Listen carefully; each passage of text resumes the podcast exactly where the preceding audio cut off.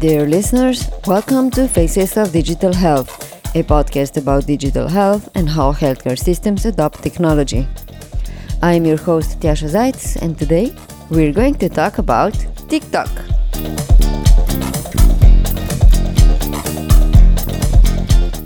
TikTok is an increasingly popular platform for creators of all ages.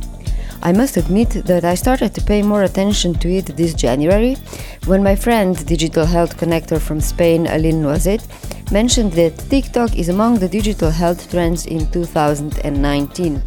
She was the one that told me that the doctors, especially gynecologists, are using the platform for basic medical and health education of their audience. I gave TikTok a try for over a month to try to understand what it's all about what makes the platform so appealing and popular? In general, there seem to be three basic laws for successful TikTok posts either make people laugh, tell a personal story that people can empathize with, or teach people something new. My personal quick takeaway was that doctors use the platform to talk about their career path, their medical knowledge, or simply to have fun. Two important components of TikTok videos are dancing and music. So nurses use TikTok to record dancing routines during their breaks and their shifts. There's an MRI image explanatory channel, and doctors from all sorts of specialties are on the platform.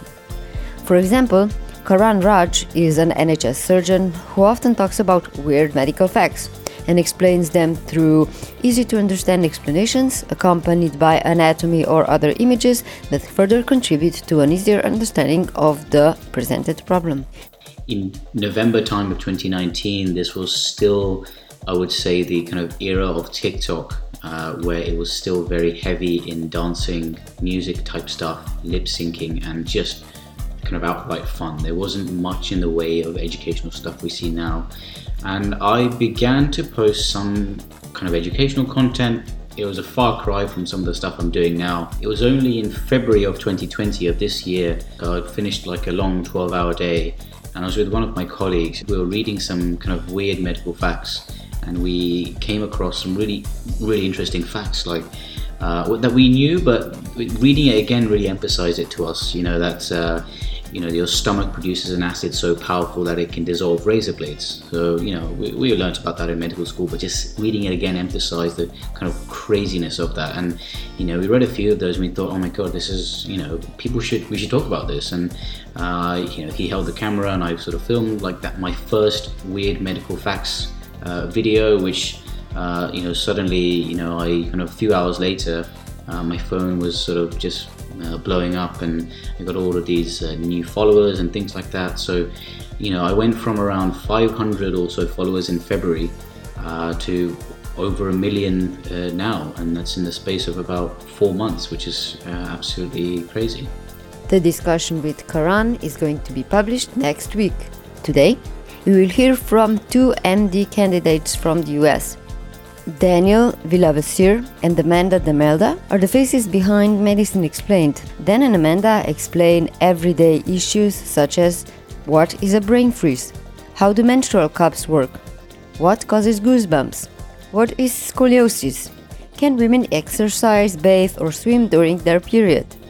Dan and Amelda started creating content as a way to fight medical misinformation on the internet and as a way to offer the broader audience a source of verified information. Medicine Explained was started to decentralize medical information by making it understandable to everyone, acting as a preventative health education to people around the world who perhaps have smartphones but don't have access to proper healthcare. In less than six months, the TikTok channel amassed over 1.1 million followers, and the hashtag Medicine Explained has over 100 million views on the platform. Surprisingly for TikTok, Dan and Amelda don't record their faces, but use drawings to get their points across. Before we dive into the conversation with them, a few more details. Dan is currently medicine candidate. He's also the president of medical entrepreneurship. He received his master's of science in cellular and molecular biology, and prior to starting his medical education, he worked at Forward in San Francisco, which was among the first primary care practice providers with a truly patient-centered design. At Forward, doctors sit next to the patient in the doctor's office, not behind the computer screens. Forward is an exemplary case of how the doctor patient relationship can look like in the modern era and was listed among the top 25 inventions in 2017 by Time magazine. Amanda is currently a dual Doctor of Medicine and Master of Public Health candidate. She was part of Nature published Beat AML program, which created the largest to date data set on acute myeloid leukemia offering genomic, clinical, and drug response data. Amanda and Dan also currently work as interns at Lumos, which is an AI powered search tool for doctors that gives direct answers to clinical questions using trustworthy sources. But in this discussion, you will hear more about their thinking. They offered insights into the current state of medical education, their creative process and content creating strategy on TikTok, and more. Enjoy the discussion, and if you haven't yet, do subscribe to the podcast to be notified about new upcoming episodes automatically. And to browse through other episodes as well, go to our website www.facesofdigitalhealth.com.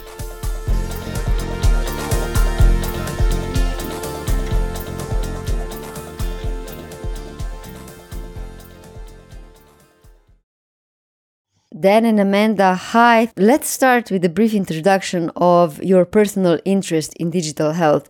You're both still studying medicine, but you have quite some experiences in the digital health space. At the moment, you both work as interns at a startup called Lumos, which is an AI powered search tool for doctors to give them direct answers to clinical questions using trustworthy sources.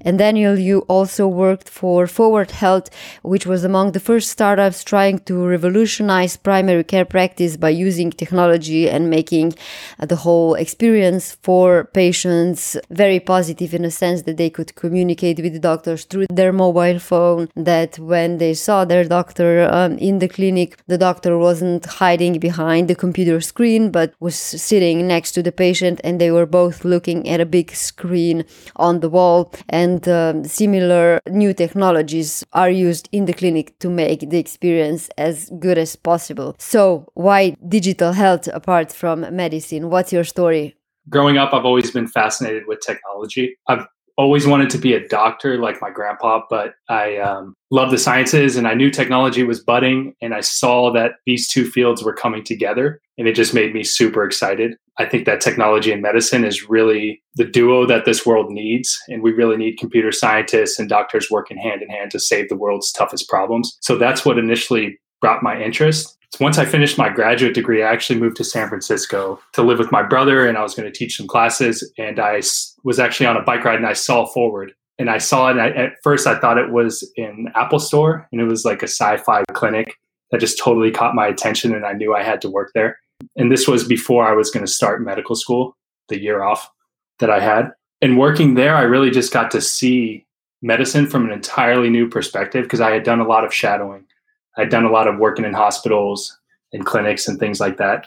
But working at Forward, I was able to see people in tech really taking medicine and, and starting from scratch. I like to ask why a lot.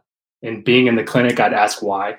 Why is it done this way? And um, there wasn't really an answer besides that's the way things have always been done. But being able to work at Forward, we were able to take apart every bit of the process and really start from scratch and, question every every part of primary care essentially whether it be checking in with the receptionist how you take your vitals and like you said earlier not having a scribe in the room and being able to have remote scribes so the patient could really sit with the doctor and talk face to face that was one of our big things. And really it was awesome before starting med school just to see that approach. And instead of only working in a field with pre-med and scientists i was able to work right alongside tech people and computer science people. And um, it just gave me a totally new perspective. And really, you know, there's a lot of complaints about healthcare and the lack of innovation, but being able to work at Forward really lit me up. And I was able to see that, you know, things are really changing and things are changing fast. And so that's what really secured my interest in digital health, especially before starting medical school. How come did you uh, you left? Was it just because you started medical school?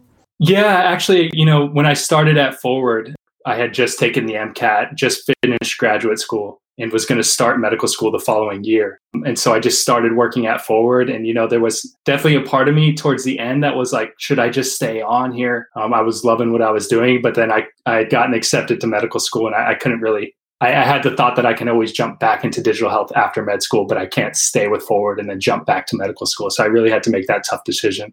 What about you, Amanda? Probably for me, there's two major reasons. First, I've always been interested in accessibility of healthcare, especially to underserved populations. I actually lived in a couple of other countries growing up besides the United States, um, such as like Germany and Brazil, which fostered my interest in global health. I actually had the opportunity to work at a clinic in rural Ghana a few years back for um, a few months. And there were so many unmet healthcare needs just from basic access to healthcare to education. There weren't any physicians that were in this small rural town because most are centered in cities instead of living in like remote villages with no running water or unreliable energy supplies, etc. And so I've always been really interested in trying to bridge that healthcare disparity gap. And I believe that digital health can really help, especially when you uh, identify the need of that population and um, every healthcare environment is super unique. So implementing a useful solution is really important and taking into account what that population actually needs. Also, before med school, I did some research which worked on collecting data from primary patient samples. And it was published as open source data, and it exposed me to a lot of the way that you can use big data to answer medical and research questions. And so, just from my experience, everything seems to be trending towards digital health and tech. And it's a very necessary trajectory for healthcare in order to address these healthcare disparities. What were you noticing in retrospect regarding the different healthcare systems that you saw, like Germany, then Africa, and now the US? Is there anything that like stuck with you regarding the differences? Well, there was quite a drastic difference between the rural clinic in Ghana versus what I experienced in the United States and in Germany. When I was living in Germany, I actually had to go to the emergency room and have something stitched up. And that was the most easy experience that I had in my life with healthcare. Um, it was kind of an in and out, which you don't really get in the emergency rooms here, or at least in my experience. You go into the emergency room and you check in. And if you don't have anything uh, that immediately needs to be addressed, such as a heart attack, myocardial infarction, etc., or you're unconscious, then you have to essentially wait in the waiting room for I don't know, two to three hours. One time I had to go in for slamming my thumb in a car door. and so, of course, like I can survive for a long period of time with this injury. So they, they have so many people backed up in the emergency room system that they make you wait for about two to three hours or more, depending on how, what time of day it is and what your injury level is. And then eventually you get to see the doctor. But it's just a long process of sitting there and waiting and waiting until they have addressed all of the emergent needs and then finally can get to you. Versus when I was in Germany, I was a lot younger at that point, but from what I can remember, you just go into the emergency room. We maybe waited for 15 to 20 minutes and it, I went and got my stitches in and left within probably an hour. I think that might have been because if you were a child, then uh, children are usually treated a little bit differently because also in the public systems, uh, the waiting times can be really long. Um, but not to get too far from our topic, which was TikTok and uh, how doctors and how medicine and healthcare systems are adopting uh, new technologies. You two are both studying medicine. How much do you see that the digital health is penetrating already the medical education, you know, because I personally live in a bubble because I constantly talk to and search for doctors that are involved with digital health, which can give me a false uh, sense that everybody is interested in digital health. So, if you would uh, look at your peers, is everyone like super interested in uh, the latest tech advancements and how does the curriculum adapt to all the new findings? There's not that much exposure to digital health and just talking amongst ourselves and our peers and what we've seen. I'm actually was the head of the entrepreneurship group at our medical school, and there hasn't been that much interest in digital health. And I, I think that's mostly due to lack of exposure. A lot of students and a lot of people in our generation, we know that technology is a part of our daily life. And I think we kind of take that for granted. We don't realize that it hasn't really translated that well to the hospital and to the medical care setting. Um, so I think as time goes on, we're all going to understand that digital health is more and more important. But for us, we really had to, we understand where it's going. And because of our backgrounds um, in digital health and, and being able to work at these places like Lumos and Forward, we've, we've been able to see where the future is going. And um, for people like Amanda and I, we're not really scared of change. We, we want this to happen. We want to be on the right side of history when it comes to digital health and um, really making this world ha- happier and healthier. And we know that digital health is is kind of the gateway there.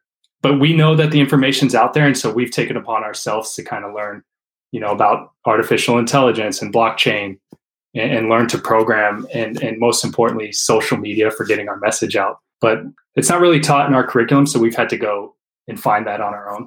Yeah, so just going off of what Daniel was saying, the med school education is still really traditional. There's so much information that we as medical students need to learn. And we're studying specifically for board exams. So our medical education is really catered towards that. And honestly, we have yet to be exposed to any digital health. And I've actually talked to a few of my friends across the country and asked about their med school curriculum. And health tech isn't really addressed in any of these settings. So we really did have to step into it on our own. And we want to be part of this revolution in this future because we think it is definitely going to happen and can help bridge a lot of these healthcare disparity gaps and make healthcare a lot more easy and accessible for everyone. We've had experience, you know, discussing with uh, with other peers where we'll talk about, you know, telemedicine or machine learning really being inevitable and, and a crucial aspect of all parts of medicine. And, you know, sometimes people in our field will look at us like we're crazy. I've explained my experiences at Forward and that some of the things that we're working on, and, and, people really don't believe it. They think it's kind of sci fi. And so um, I think it's really on all of us to, to expose the field to more digital health. And you're doing a great job of doing that. Yeah. And once we stepped into the digital health space, it's really exciting to read all of this information and listen to your podcast and see all of these health tech innovations because it's uh, it helps us think that there's a future in health tech and realize that there are a lot more people interested in it than we had expected. When did you guys start using TikTok? And when did you start creating content for it? We started using TikTok about mid January. I'm getting a master's in public health as well. And so I had finished all my formal public health classes by the end of December. And throughout my my public health training, I recognized that the crux of a lot of problems is health education. Of course, you need resources, but getting your public health message out is extremely important. And I didn't want to have to wait till the end of med school or the end of my formal training to make a difference. And so we decided to start on our TikTok platform um, about mid January. Your primary kind of motivation was to contribute to uh, reliable information.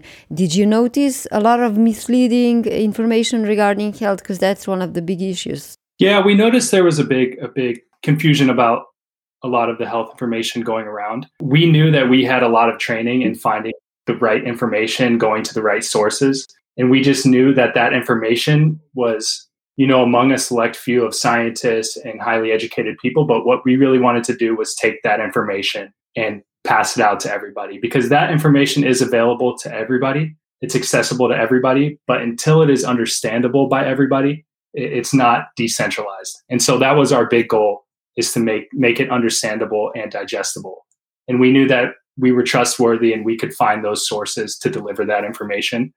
And really, we just knew that we didn't want to wait for groundbreaking discoveries and services to help the world. We knew that we could start right now with health health education and really preventing illness right now.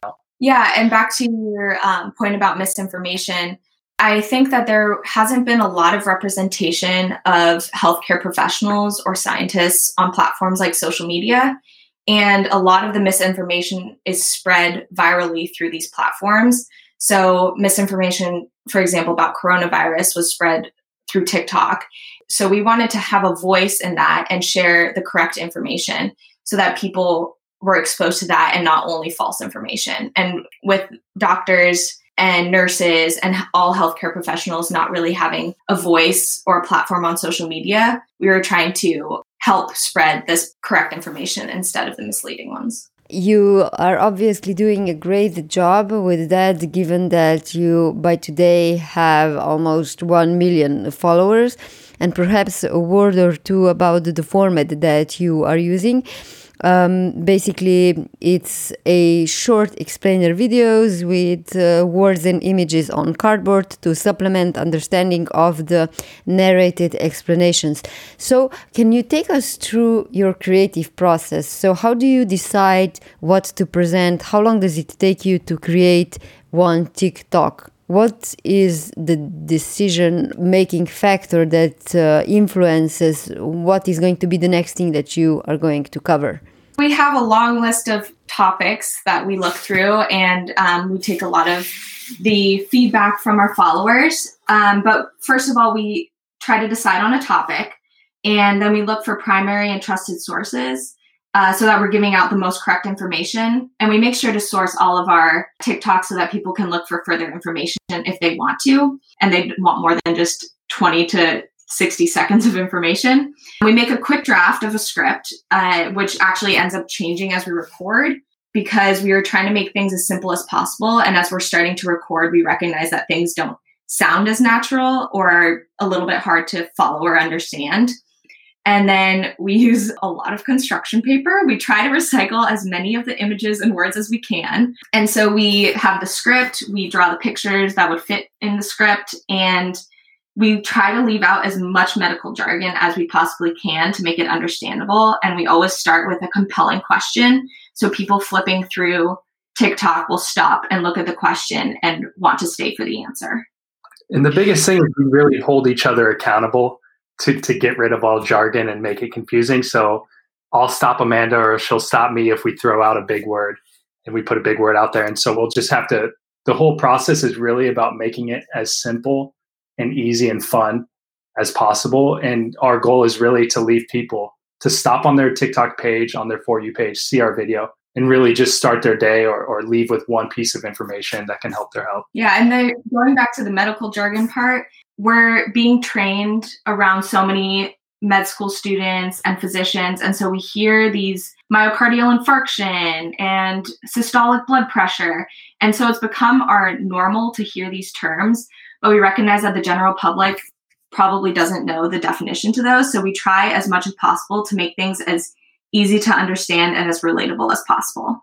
Does that also require for you to Google how to simplify things? Usually we just go off of our, our understanding of things and we, we think about times where we've had to explain to patients or teach other people about these topics and we try to think about okay can we explain this to a five year old and a 40 year old we need to be able to explain these topics to people of any age and any education level and so making it as simple as possible is really is really our main goal in our creative process. And we both come from families that aren't in the medical field and so we like to bounce off our ideas with um, some of our family members. And if they have any questions, then we take back their feedback too. Given that you have 1 million followers, to which extent do they, with their questions, navigate your uh, topics that you're going to cover and to which extent do you still decide that you will cover something that's not in the questions? I imagine that you get tons of questions. Yeah we get a lot of great recommendations and, and we base a lot off of what people want. Most of the time we have people go to medicineexplained.org and they fill out what they want our next video to be and they give us a topic request and we kind of filter through there just to make it a little bit easier for us because we get you know thousands of dms and thousands of comments. Um, but we really based off what people want to hear and we have you know a big audience in india brazil philippines um, canada mexico we really try to focus on what people who what people want that don't really have access to healthcare but are but have access to a smartphone and have access to tiktok. So we really start basic with that um, but a lot of times people don't know what they don't know. And so we try our best to get out messages that we think are important as well. Especially go, going to the back of fact about um, misinformation. So if, for example, we're talking about vitamins and we had someone comment, um, well, I drink vitamin water every single day. and there's just a lot of false information and branding um, that people see a lot more than just true medical information or healthcare information. So if we think that there's something along those lines that has to be addressed, uh, then we'll do a topic on that. But most of the time, our followers have really, really good questions, and clearly that's what they are most interested in and want to know. So we try to address that. I imagine that um, social media platforms such as TikTok can feel as a safe place. People can ask things that they are interested in without any restrictions. We've received so much positive feedback on all of our women's health topics. I saw that that there was a huge need for education on women's health just based off of um, travels abroad. But like you were saying, it doesn't only have to be underserved populations. There's a lot of taboo around talking about women's health and a lot of cultural stigma against speaking about sexual health and women's health. And we've gotten requests from all around the world to talk about menstrual health, feminine hygiene products that people aren't necessarily taught at school or at home because it's uncomfortable to talk about. We've received a lot of positive comments that they feel really uncomfortable talking to their family about it or their family never addresses it. And this is the only place that they've been able to get this information from. Um, we've had a few people comment that they've saved all of our period TikToks to show their daughters when they're trying to talk to them about menstruation because we make it really easy to understand and we try to make it very comfortable to talk about. During your creation process of uh, TikToks and choosing topics to talk about, did anything surprise you in uh, choosing the topics and how to present them? Did you encounter any problems? One thing that really surprised us is we've been really interested in um, both sexual health education and women's health education. And because of censor- censorship on TikTok's platform, there are a few things that you can't say or do. And so we've had to be really careful at navigating that. We've actually, for example, one of our TikToks was Are my nipples normal? And you're not allowed to have nipples shown in any of TikToks. And we actually, we just drew one out and we also said the word and it was almost immediately taken down. So we have to be really careful about how we go about talking about women's health and sexual education so that we aren't censored but are still able to get our message out. How did you solve that problem? Did you manage to present it in another way? We had to censor our construction paper drawings. We put a shirt on our woman, but we were still able to uh, talk about it. And sometimes we just use a little bit of vague vocabulary, but that still makes the content understandable. Wow, it sounds like it's quite challenging to navigate the rules of expressing your thoughts, opinions, and content. Yeah, definitely. I mean, because we are really interested in um, doing that sexual health education because I think that's lacking from a lot of people's um, schooling or even just, again, cultural taboo. And so we want to get that message out there, but we've been trying to work on how to best do that without crossing any boundaries. It's still interesting because you guys use drawings, so not exactly explicit imaging. How did you feel when that happened? If someone feels uncomfortable with the messaging that we're putting out there, they can report it.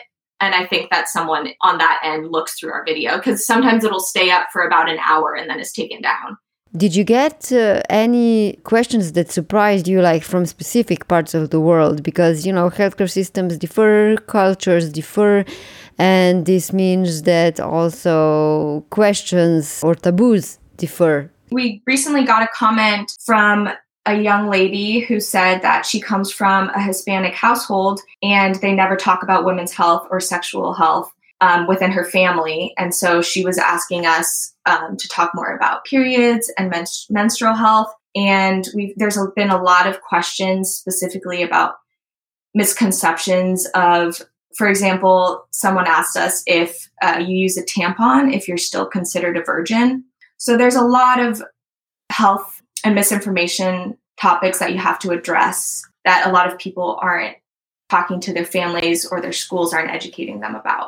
I've been uh, following TikTok, let's say, for the last uh, month when I started researching how the platform works, what do people like, what are the trends, and uh, already in January I uh, noticed um, because of an article in the New York Times and because of my good friend Aline Noizet, who is one of the opinion leaders in Europe about digital health, and she said that there's this huge movement of doctors using TikTok for education. That was basically why I got interested in the platform in the first place.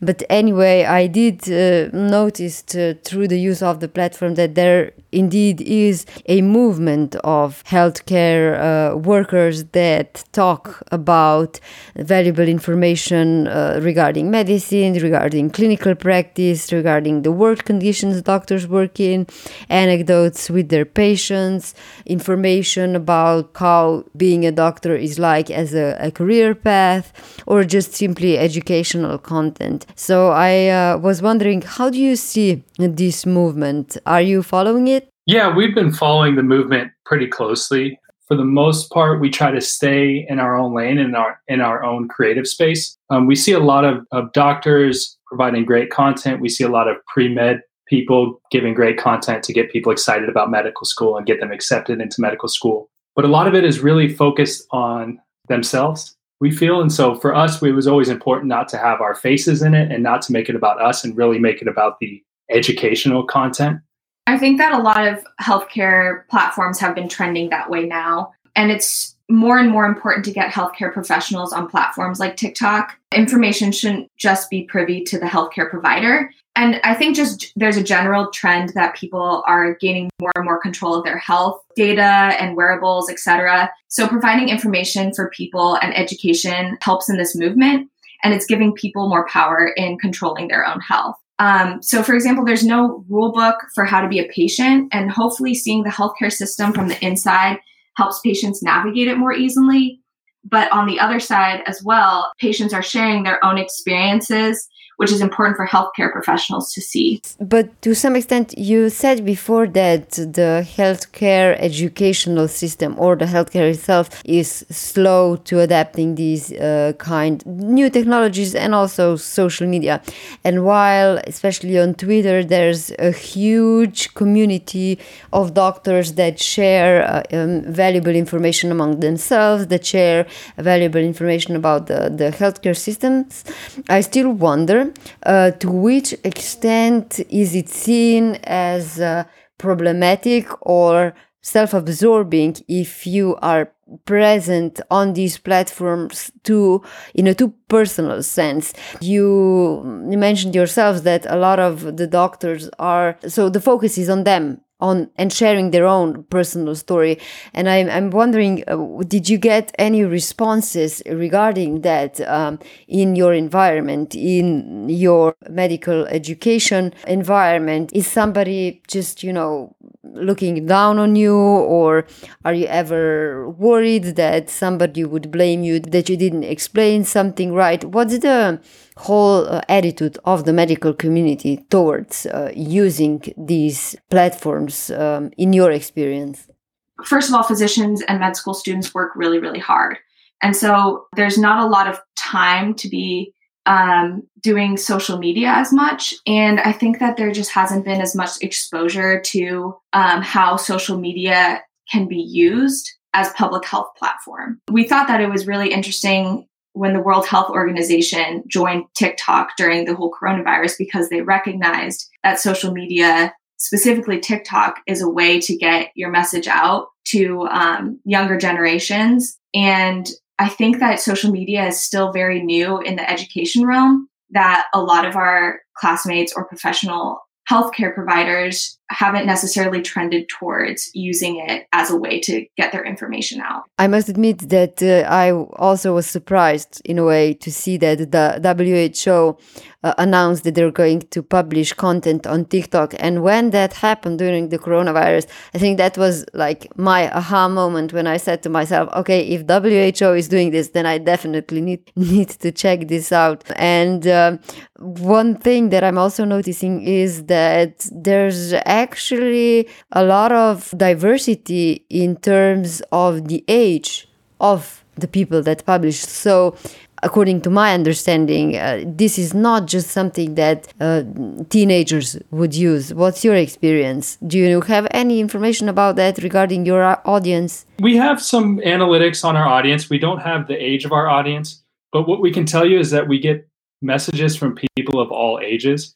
So we'll get people asking questions about puberty. And then, um, for example, we also just did a post on autism, and we had mothers and families actually messaging us and doing duets with our videos saying thank you for helping me explain to my friends and family what we're experiencing and so we really get messages from people um, of all ages and that's made it really fun and given us a lot of content to produce yeah we definitely have a mix of ages who are watching our content like dan was saying we have questions about puberty and clearly based off of the profiles that follow us, there's a lot of teens and a lot of younger adults. But there's so many people who have messaged us directly saying that they've learned more from our TikToks than they did paying for college.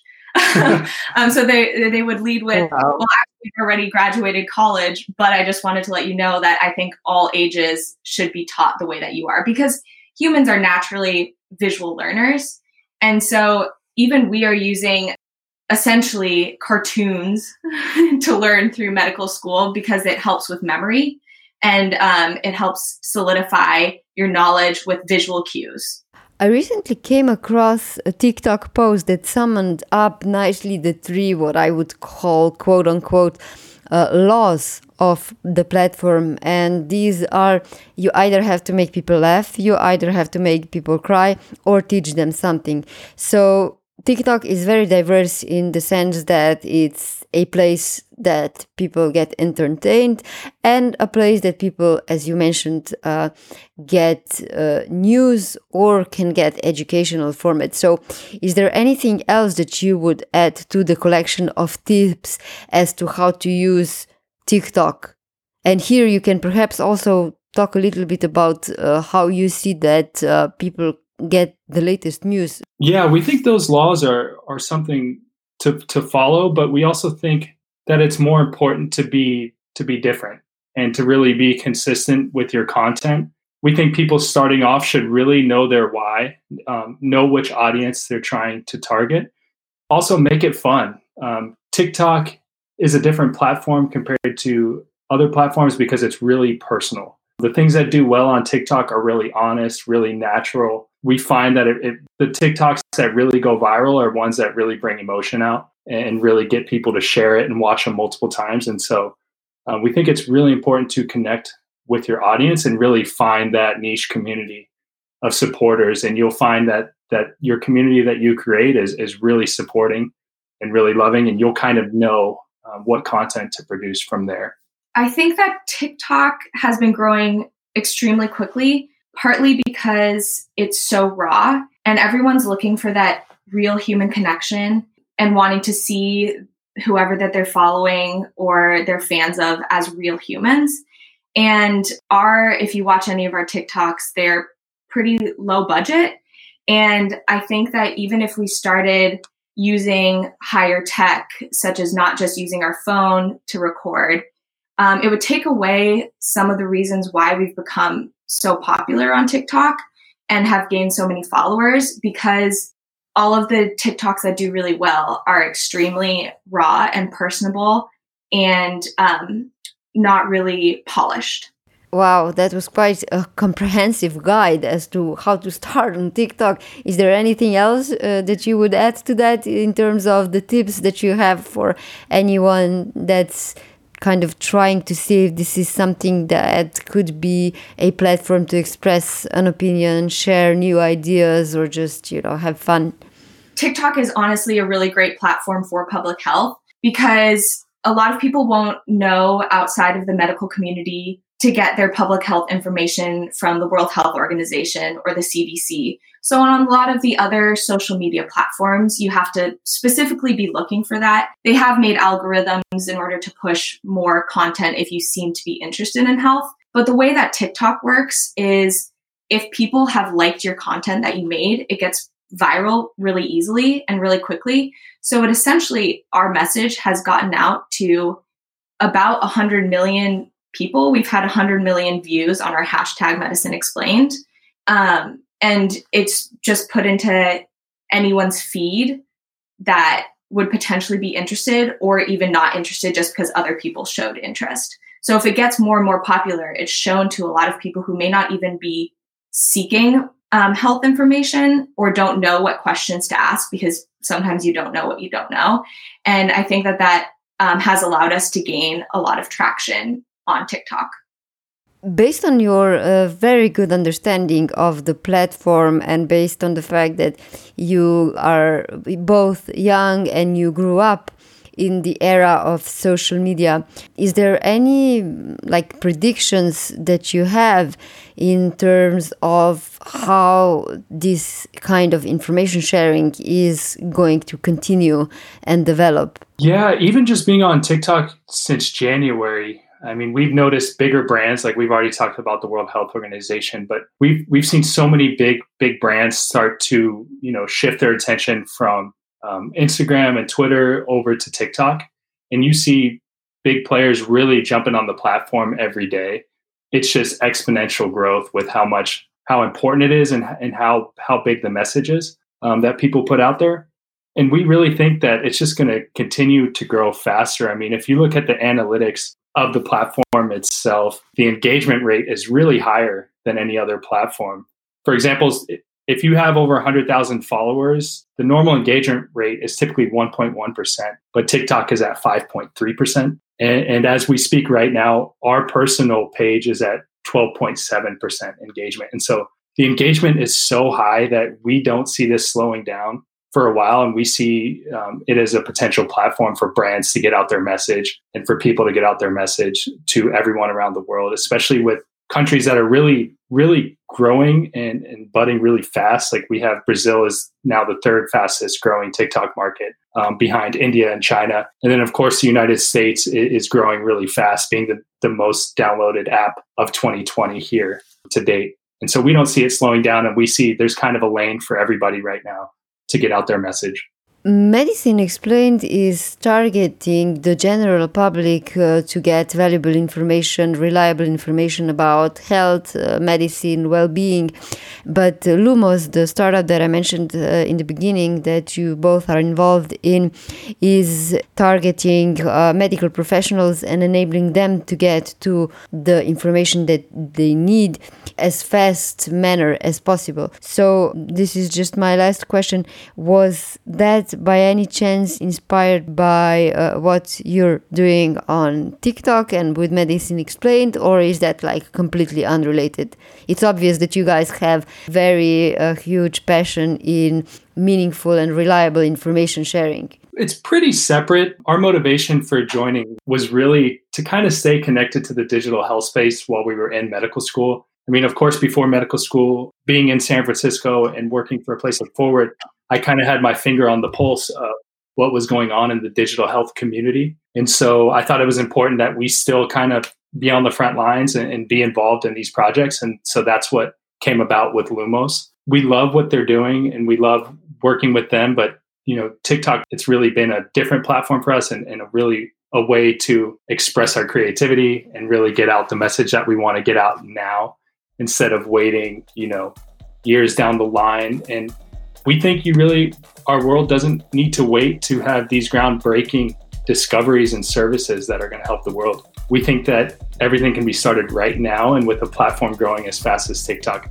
we can really prevent illness around the world and really inspire people to take control of their own health right now by giving them these these these fun and easy and understandable pieces of content daily. You've been listening to Faces of Digital Health. If you liked the show, do leave a rating or a review wherever you get your podcast. This is the fuel for the show and helps others interested in digital health find the show as well.